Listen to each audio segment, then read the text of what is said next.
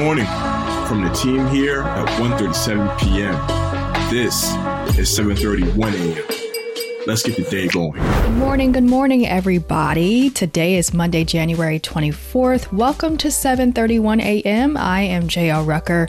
I'm solo dolo today, missing my fellow 731 hosts, Bo, Elton, and Charlie, but happy to be bringing you some of the latest updates in the world of entertainment, sports, NFTs.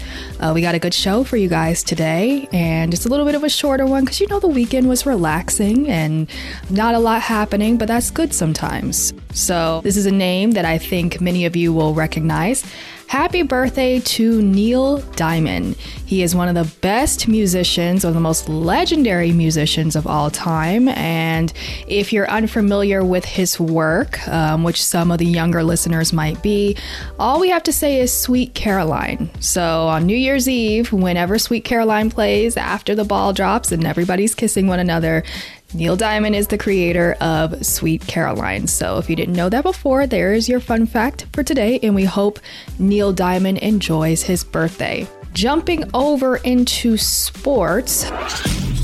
Sports. It was announced yesterday before the Bucs game versus the Rams that Tom Brady would be taking some time to decide about his future in the NFL. Of course, Brady has been nothing short of immortal. There's been these talks for years like what's Brady going to do? How long is he going to play? Is he going to play past 40? He's since done that, winning a Super Bowl ring last year. But all good things must come to an end, and it appears that Tom Brady might be thinking about officially ending his NFL career.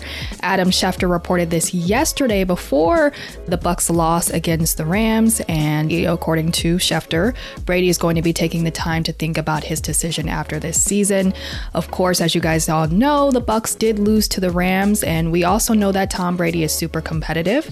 I think he'd want to end his career with a Super Bowl or another Super Bowl win because that would be the perfect way to, to go about it. But it'll be interesting to see how this develops over the coming months. Jumping over into the world of entertainment.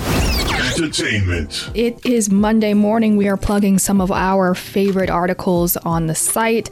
Uh, shout out to Liz, who does such an amazing job writing the TV and movie updates and articles. She's a great writer. Make sure you check out um, all of her articles that are on the site. But there's one that she put out just recently on Friday. It is the most underrated TV shows that you should be checking out.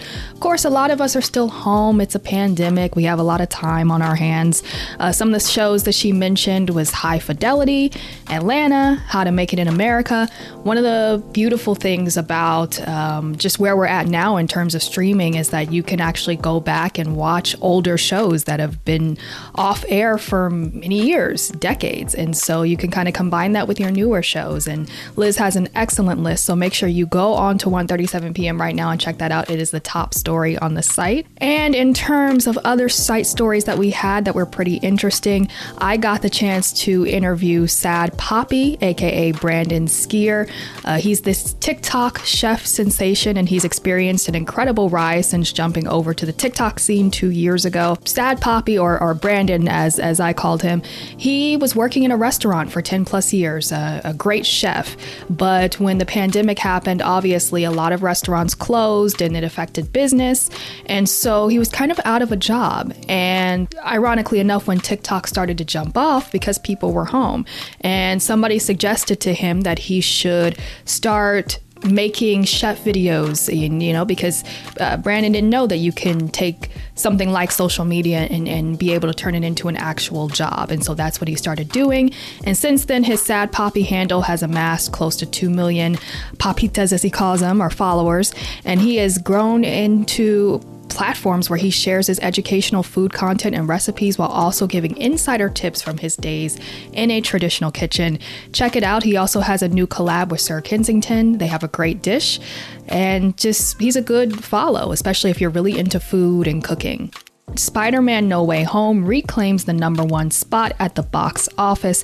So, after a brief hiatus from that number one spot to allow Scream to make some money, Peter Parker has reclaimed his crown. Spider Man No Way Home was number one at the box office again this weekend, earning another 14 million domestically. This brings the film's total gross to 1.69 billion, cementing its spot as the sixth highest grossing film of all time. Scream didn't slide too far in the rankings though, as it earned an impressive 12.4 million this weekend, placing it comfortably in second place.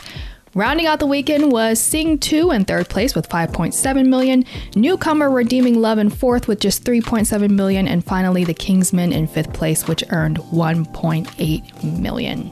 Last but not least, we're going to close today's show with a little fashion update. Nigo made his runway debut yesterday as the creative director of Kenzo.